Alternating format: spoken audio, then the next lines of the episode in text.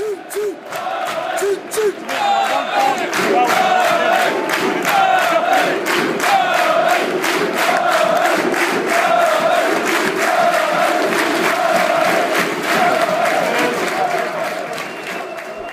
ดีครับ กลับมาพบกันอีกครั้งหนึ่งกับรายการ How Way the Lads กับผมกอล์ฟนภพนะครับ ช่วงนี้ข่าวการซื้อขายทีมอาจจะซาซาลงไปนะครับ เพราะว่าติดช่วง หยุดยาวของทางกลุ่มประเทศทางอาหรับนะครับ หลังจากสิ้นสุดช่วงถือศีลอดเอเดือนรอมฎอนนะครับ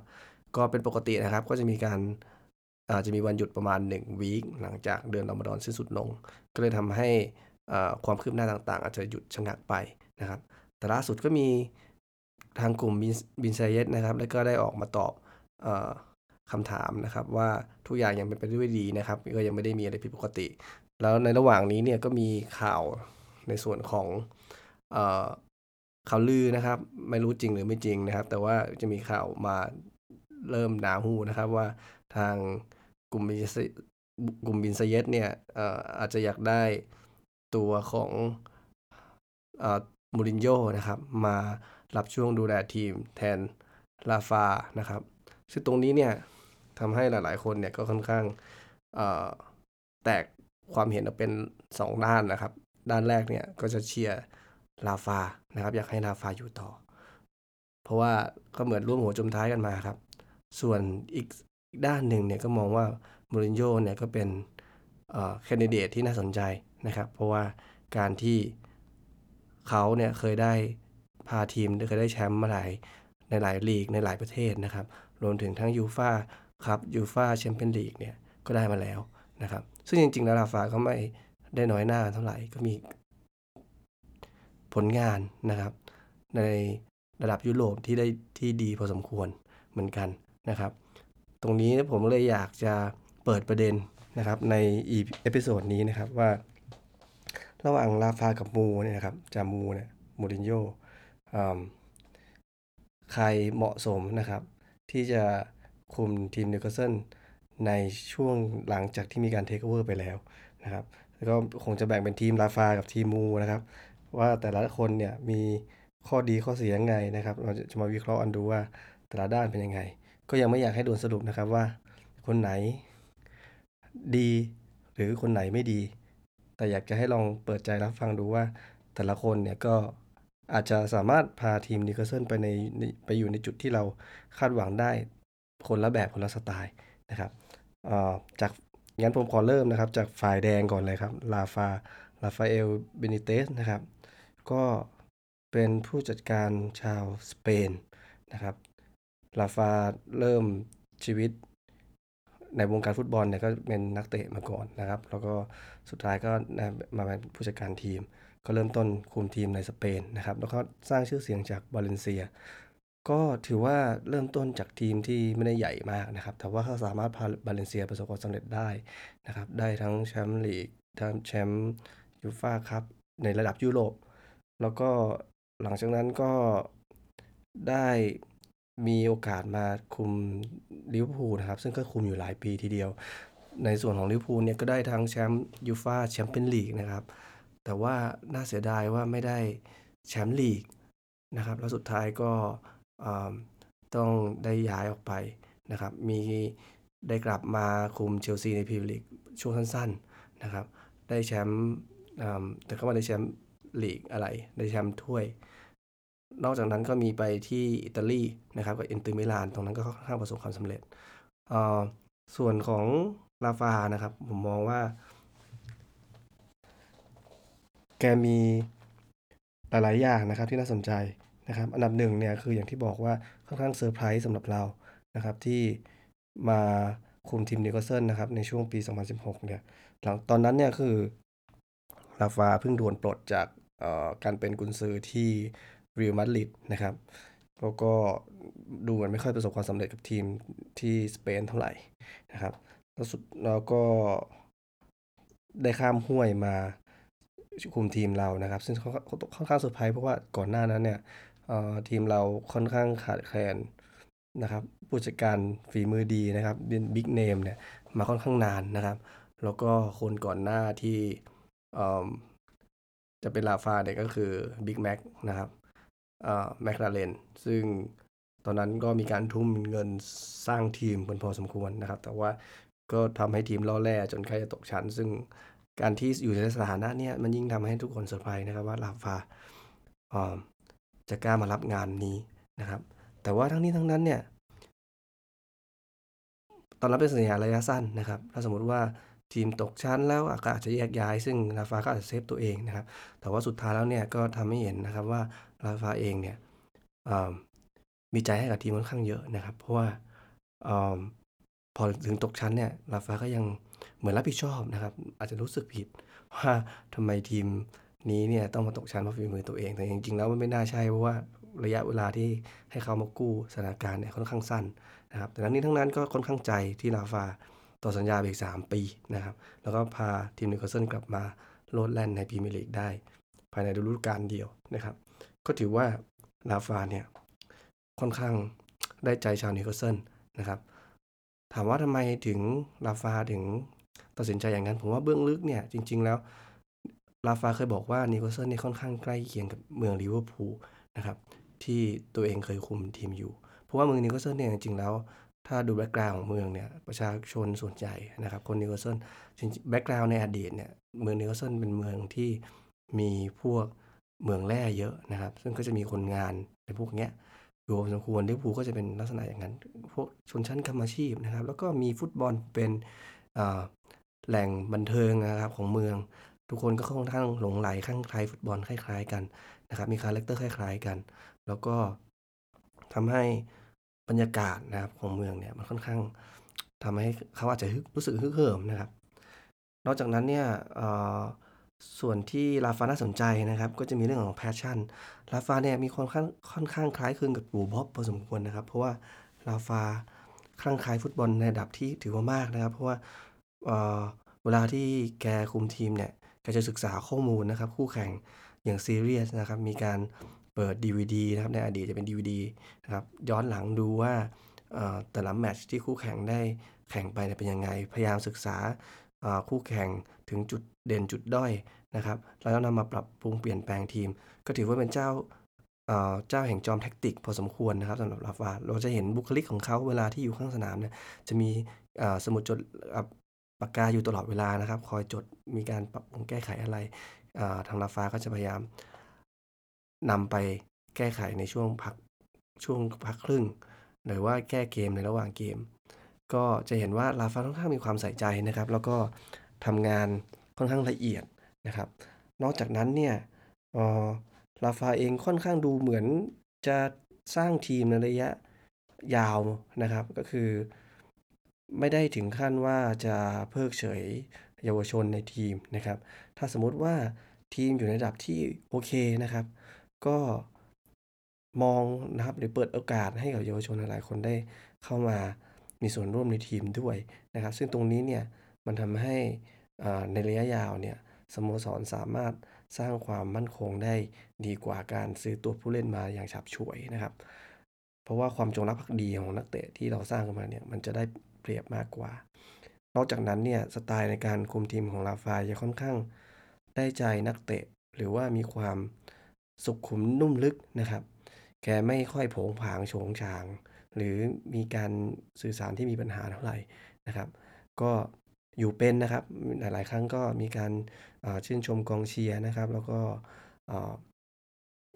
ทางนิวเซอร์เองเนี่ยกองเชียร์เนี่ยก็มีการแต่งเพลงเชียร์นะครับ ให้กับลาฟาด้วยนะครับ ซึ่งตรงนี้เนี่ยมองทำพิสูจน์ให้เห็นว่า ทุกๆคนเนี่ยครับค่อนข้างรักลาฟานะครับก็คงไม่อยากจะให้ลาฟาออกไปจากทีมนะครับในในขณะที่กำลังจะมีเงินเพิ่มเข้ามานะครับลาฟาจะน่าสงสารมากๆ ถ้าสมมติว่าไม่ถูกต่อสัญญา แล้วก็ต้องออกจากทีมไป แต่ว่าตรงนี้เนี่ยก็จะมีข้อน่าสังเกตเหมือนกันก็คือ ทางทีมของทีมงานของไมค์แอชลีย์เนี่ยมีการยื่นข้อเสนอนะครับ ล่าสุดที่ได้รับการ confirm มาเนี่ยก็คืออมันเป็นสัญญาแบบ take it or leave it นะครับ คือจะเอาไม่เอาก็ไม่ไม่สนใจแล้วครับ คือมีข้อสัญญาข้อเสนอให้แค่นี้ก็คือให้งบนักเตะอยู่ที่ 60 ล้านปอนด์นะครับ โดยยังไม่รวมเงินที่จะขายนักเตะที่มีอยู่ในทีมปัจจุบันออกไปได้นะครับ สมมุติว่าขายได้ 30 ล้านก็แปลว่าจะมีงบให้ช็อปประมาณ 90 ล้าน ตรงนี้เนี่ยก็อยู่ที่ราฟาแหละครับ ว่าจะเอาหรือไม่เอานะครับลองข้ามมาฝั่งของมูรินโญ่บ้างนะครับมูรินโญ่เนี่ยจุดเด่นๆนะครับนะครับมองว่ามูรินโญ่มีฉายาว่า the special one the special one หมายความว่าไง ก็คือเขาเนี่ยไปคุมทีมที่ประเทศไหนนะครับ ก็ความแชงก็คว้าแชมป์ลีกมาประจำ นะครับ แล้วก็มันจะมีการคว้าที่เปิลแชมป์ได้ในหลาย ๆ ทีมด้วย แต่ว่าข้อเสียของมูรินโญ่ที่เห็นๆเนี่ยครับ ก็คือว่าแกค่อนข้างคุมทีมแบบหวังผลนะครับ ก็คือถ้าคนดูฟุตบอลแบบในสมัยอดีตเนี่ยอาจจะไม่ค่อยชอบสไตล์การคุมทีมของมูรินโญ่เท่าไหร่ เพราะว่ามูรินโญ่เนี่ยเน้นผลการแข่งขันอย่างเดียวนะครับ ซึ่งตรงนี้อาจจะไม่ค่อยไม่ค่อยเซ็กซี่เท่าไหร่ บางทีฉายาของมูรินโญ่นะครับ ก็คือมีรถบัสนะครับ ไปขวางอยู่หน้าประตู ซึ่งตรงนี้ทำให้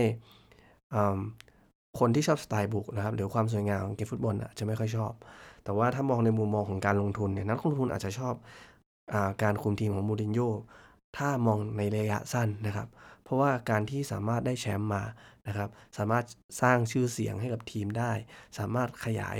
ความนิยมของทีมไปต่อได้นะครับนอกจากนั้นเนี่ยลองคิดดูว่าการที่ทีมได้แชมป์แล้วเนี่ยจะสามารถทำให้ดึงดูดนักเตะนะครับบิ๊กเนมมีชื่อเสียงมาได้ง่ายขึ้นด้วยนะครับตรงนี้อาจจะเป็นกลยุทธ์หรือ strategy นะครับที่ดีในการที่จะดึงมูรินโญ่มาเพื่อสร้างทีมระยะสั้นนะครับนอกจากนี้เนี่ยมูรินโญ่เนี่ยยังมีข้อน่าสังเกตอันหนึ่งคือมูรินโญ่เป็นลูกศิษย์ของปู่บ๊อบนะครับ เพราะว่าในสมัยก่อนเนี่ยตอนที่ปู่บ๊อบไปคุมทีมสปอร์ติ้งลิสบอนนะครับแล้วก็ปอร์โตที่โปรตุเกสนะครับซึ่งเป็นเมืองบ้านเกิดนะครับของมูรินโญ่เองเนี่ยก็มูรินโญ่ได้มีโอกาสเป็นผู้ช่วย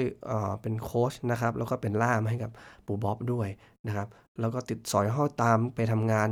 ที่บาร์เซโลนาด้วยนะครับ ซึ่งตรงนี้เนี่ยมูรินโญ่ได้ซึมซับได้รับความรู้จากปู่บ๊อบมาค่อนข้างเยอะนะครับ ปู่บ๊อบเองเนี่ยเป็นคนที่มีบุคลิกที่เรียกว่าเป็นสุภาพบุรุษนะครับเขาเป็นสุภาพบุรุษลูกหนังคนหนึ่งที่ทุกคนให้ความยำเกรงนะครับ แล้วก็หลายคนค่อนข้างชื่นชอบในการคุมทีมของปู่บ๊อบทัชมองว่ามูรินโญ่เป็นลูกศิษย์ก้นกุฏิตอนในฐานะเป็นผู้ช่วยโค้ชนะครับ เป็นโค้ชเนี่ยเป๊ปก็ถือว่าเป็นลูกศิษย์ก้นกุฏิของปูบ๊อบเองเหมือนกัน แต่ว่าเป๊ปเนี่ยตอนนั้นจะเป็นนักเตะอยู่นะครับ ซึ่ง มีเรื่องน่าสนใจครับคือมีช่วงที่ปู่บ๊อบออกมาจากแคมป์นูแล้วนะครับ ก็คือบาร์เซโลนาเนี่ยมูรินโญ่ยังยังคุมทีมยังยังเป็นผู้ช่วยผู้จัดการทีมอยู่ที่บาร์เซโลนาอยู่ช่วยหลุยส์ ฟานฟานฟานกัลนะครับ ในตอนนั้นนะครับ แต่ว่าสุดท้ายเนี่ยเหมือนจะมีปัญหากันนะครับ แล้วก็หลุยส์ ฟานกัลก็ต้องออกจากบาร์เซโลนาเหมือนกัน และมูรินโญ่เนี่ยก็เหมือนจะ มีปัญหาอยากจะออกจากบาร์เซโลนาไปคุมทีมที่อื่นนะครับ แต่ว่าทางปู่บ๊อบเนี่ยเคยยื่นข้อเสนอนะครับ ให้กับมูรินโญ่ว่าเนี่ยมาคุมทีมที่นิวคาสเซิลไหมนะครับ แล้วก็สัญญาว่าภายใน 2 ปีเนี่ยจะให้ตอนแรกจะให้เป็นผู้ช่วยก่อนนะครับภายใน 2 ปีเนี่ยจะดันให้เป็นผู้ช่วยให้เป็นผู้จัดการทีมนิวคาสเซิลแทนปู่บ๊อบนะครับแต่มูรินโญ่บอกปู่บ๊อบนะครับว่ามูรินโญ่คงไม่รับงานนี้ เพราะว่า มูรินโญ่เชื่อว่ายังไงก็ตามนะครับปูบ๊อบจะไม่ยอมลงจากตำแหน่งผู้จัดการทีมนิวคาสเซิลแน่นอนเพราะว่ามันเป็นทีมที่ปูบ๊อบรักนะครับซึ่งตรงนี้เนี่ยมันก็ไม่ได้หมายความว่าจริงๆแล้วมูริโญ่ปฏิเสธแบบไร้เยื่อใยนะครับ แต่ว่าเขามองเห็นถึงความจริงนะครับว่ามันเป็นที่ที่เหมาะสมกับปูบ๊อบนะครับมูริโญ่คงไม่อยากจะมาแย่งไป ตรงนี้เนี่ยทำให้เห็นว่ามันมีสายสัมพันธ์นะครับหลาย ๆ อย่างระหว่าง มูรินโญ่กับปูบ๊อบซึ่งตัวของอเขาเองเนี่ย ก็มีเรื่องโจ๊กนะครับว่าเขาไม่เคยนำทีมนะครับ มาชนะที่เซนเจมพาร์คได้เลยนะครับ ผมก็ยังคิดตลกตลกเหมือนกันว่าจริง ๆ แล้วเขาอาจจะรู้สึกไม่ได้อยากชนะหรือเปล่า หรือว่าไม่แน่ใจนะครับว่ามันอาจจะเป็นเรื่องของความผูกพันอะไรหรือเปล่านะครับ ก็อาจจะไม่ได้ เน้นเท่าไหร่ แล้วก็อีกอย่างหนึ่งคือมูรินโญ่เหมือนก็ให้เกียรติปูบ๊อบนะครับ ไม่ค่อยพูดอะไรไม่ดีกับนิวคาสเซิลเท่าไหร่นะครับ แล้วหลาย ๆ ครั้งเนี่ยก็เคยแสดงความเห็นอกเห็นใจผู้จัดการทีมหลาย ๆ คนที่ต้องมา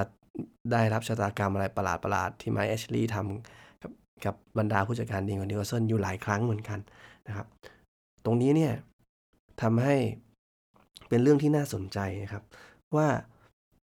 มูรินโญ่นี่ขึ้นชื่อเรื่องปัญหาเรื่องการสื่อสารของทีมพอสมควรนะครับ มันเหมือนไม่รักก็เกลียดกันมาเลยนะครับ ทีมที่มูรินโญ่เคยคุมเนี่ยถ้านักเตะมีปัญหาเนี่ยก็คือบอยคอรดไม่ให้ความร่วมมือนะครับแต่ว่าถ้าที่ไหนนะครับที่เข้าใจมูรินโญ่นะครับแล้วพร้อมที่จะทำตามสิ่งที่มูรินโญ่บอกเนี่ยก็ไม่มีผิดหวังนะครับ ก็คือทีมสามารถไปในทิศทางที่ดีได้มาก ๆนะครับ ก็ มันแล้วแต่คนชอบนะครับ ตรงนี้ว่าน่าสนใจว่าถ้าสมมุติว่าสามารถปล่อยให้มูรินโญ่สามารถสร้างทีมขึ้นมาในสิ่งที่ตัวเองต้องการได้ เขาสามารถ control ทุกสิ่งทุกอย่างได้เนี่ย ผมว่ามันไม่น่าจะยากนะครับ ที่มูรินโญ่จะเอ่อสามารถได้ผลตามที่เขาต้องการนะครับ แล้วก็นิวคาสเซิลอาจจะสามารถไปถึงจุดที่ได้แชมป์ได้ได้เร็วนะครับ ซึ่งเปรียบเทียบกันแล้วเนี่ย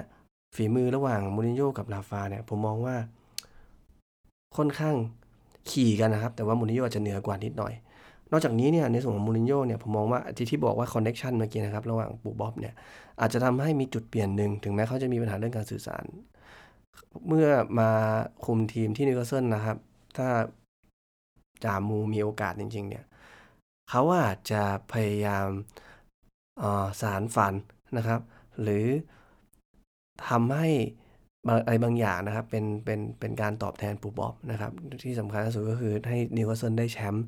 สักทีหนึ่งนะอาจจะเป็นของขวัญล้ำค่าที่สุดที่เขาทำได้ให้กับอาจารย์ผู้ล่วงลับของเขา ซึ่งตรงนี้เนี่ยมันเป็นภารกิจที่ยิ่งใหญ่เหนือกว่าการได้คุมทีมอื่น ๆ ใด ๆ ในในโลกนี้สำหรับมูรินโญ่ให้ผมมองนะครับ มันเป็นเกียรติประวัติหรือ มีคุณค่ากับชีวิตเขาเองนะครับว่าครั้งหนึ่งเขา เขาได้ทำอะไรที่มันเป็นสิ่งที่มันไม่สามารถหาจากที่ไหนได้นะครับ เขาจะไปคุมทีมยักษ์ใหญ่ที่ไหนก็แล้วแต่ แต่สิ่งนี้มันมันไม่สามารถที่จะตอบแทนผู้มีพระคุณเขาได้แน่นอนนะครับ ตรงนี้ก็น่าสนใจว่าหากมูรินโญ่ได้มาคุมทีมนิวคาสเซิลเนี่ยเขาจะวางตัวดีขึ้นหรือเปล่านะครับ เพราะหลาย ๆ ครั้งเนี่ยบางทีก็เหมือนปลาหมอตายเพราะปากนะครับ ก็คือสถานการณ์ย่ำแย่เนี่ยพอ โดนสัมภาษณ์ของมูรินโญ่เข้าไปเนี่ยยิ่งแย่เข้าไปอีกนะครับ เพราะว่าเขาเหมือนไม่แคร์ใครครับเขาคิดว่าเขาเก่งที่สุดแล้วก็ทุกคนต้องยอมทำตามในสิ่งที่เขาพูดนะครับแต่ความล้มเหลวกับแมนยูเนี่ยผมก็เข้าใจได้นะครับ เพราะว่าเหมือนลอร์ดเอ็ดนะครับที่ถูกแฟนๆแมนยูล้อเนี่ยก็ CEO ของแมนยูเนี่ยค่อนข้างยุ่มย่ามก้าวก่ายการคุมทีมของผู้จัดการทีมพอสมควรนะครับ ซึ่งตรงนี้ค่อนข้างยากนะครับ ให้เป็นเฟอร์เซอร์เล็กเฟอร์กูสันเนี่ย ผมว่าก็อาจจะเอาไม่รอดเหมือนกันนะครับ เพราะว่า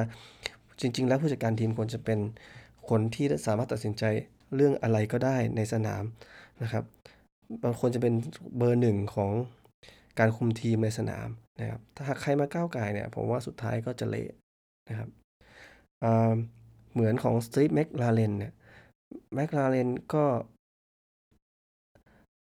ยอมรับข้อสัญญานะครับ ที่บอกว่าต้องทำตามในสิ่งที่ บอร์ดบริหารของนิวคาสเซิลนะครับ หรือ MD เนี่ยตัดสินใจด้วยนะครับ ซึ่งทำให้การคุมทีมเนี่ยเป็นไปได้ยากหลาย ๆ ครั้งเนี่ยก็จะมีปัญหาในห้องนักเตะนะครับ รวมถึงการเจรจาซื้อขายนักเตะมาเนี่ยก็มันอาจจะไม่ได้อย่างที่เขาอยากจะได้ครับ คือซื้อมาเพื่อรอให้นักเตะขายได้กำไรอย่างเงี้ยครับ แต่ว่าไม่ใช่จิ๊กซอที่ผู้จัดการทีมต้องการ อาจจะทำให้ทีมสปิริตเสีย อาจจะทำให้เกิดปัญหาหลาย ๆ อย่าง ซึ่งตรงนี้เป็นข้อเสียที่สุดนะครับ ถ้าได้ผู้จัดการทีมฝีมือดีไม่แค่ไหน แต่ว่าไม่ปล่อยให้เขาได้แสดงฝีมืออย่างเต็มที่เนี่ย สุดท้ายแล้วก็ไม่เวิร์กครับ แต่ถ้าย้อนมาตรงจุดนี้เนี่ย สิ่งที่ลาฟาได้ทำไปใน3ฤดูกาลที่ผ่านมานะครับ ก็แสดงให้เห็นว่าลาฟาเอาอยู่นะครับ ถึงแม้ว่าจะโดนตุกติกอะไรพอสมควร นะครับ แต่ว่าคนที่มีสีหรือความเก่าระดับนี้ครับ ผมมองว่าถ้าผู้บริหารของสโมสรนะครับ หรือเจ้าของทีมเปิดใจนะครับ แล้วก็รับฟังว่าจริง ๆ แล้วฟุตบอลธุรกิจเนี่ยมันทำงานยังไงเนี่ย แล้วปล่อยให้คนที่เป็นมืออาชีพทำงานเนี่ย ผมว่าอนาคตน่าจะไปรุ่งนะครับ ก็ทั้งหมดนี้เนี่ยก็คือสิ่งที่ผมวิเคราะห์นะครับ ระหว่างทีมลาฟากับทีมมูนะครับ ว่า แต่ละด้านเป็นยังไงนะครับ ซึ่งไม่ว่าจะเป็นใครได้มาคุมทีมนิวคาสเซิลในยุคใหม่ของท่านชีคคาเลตนะครับ ผมว่าก็ไม่น่าเกลียดนะครับ ก็มีเสน่ห์ในแต่ละด้านของตัวเองนะครับ ส่วนเพื่อนๆฟังแล้วนะครับ มีความคิดเห็นยังไงก็ลองมาแชร์กันได้นะครับ ว่าคุณจะอยู่ทีมลาฟาหรือทีม จารย์มูนะครับ แต่จากที่เห็นในคอมเมนต์ในกลุ่มของ NUFC TH เนี่ยค่อนข้างจะเทมาทางฝั่งลาฟานะครับ เพราะเข้าใจได้ว่ามันเป็นเรื่องของความรู้สึกของคน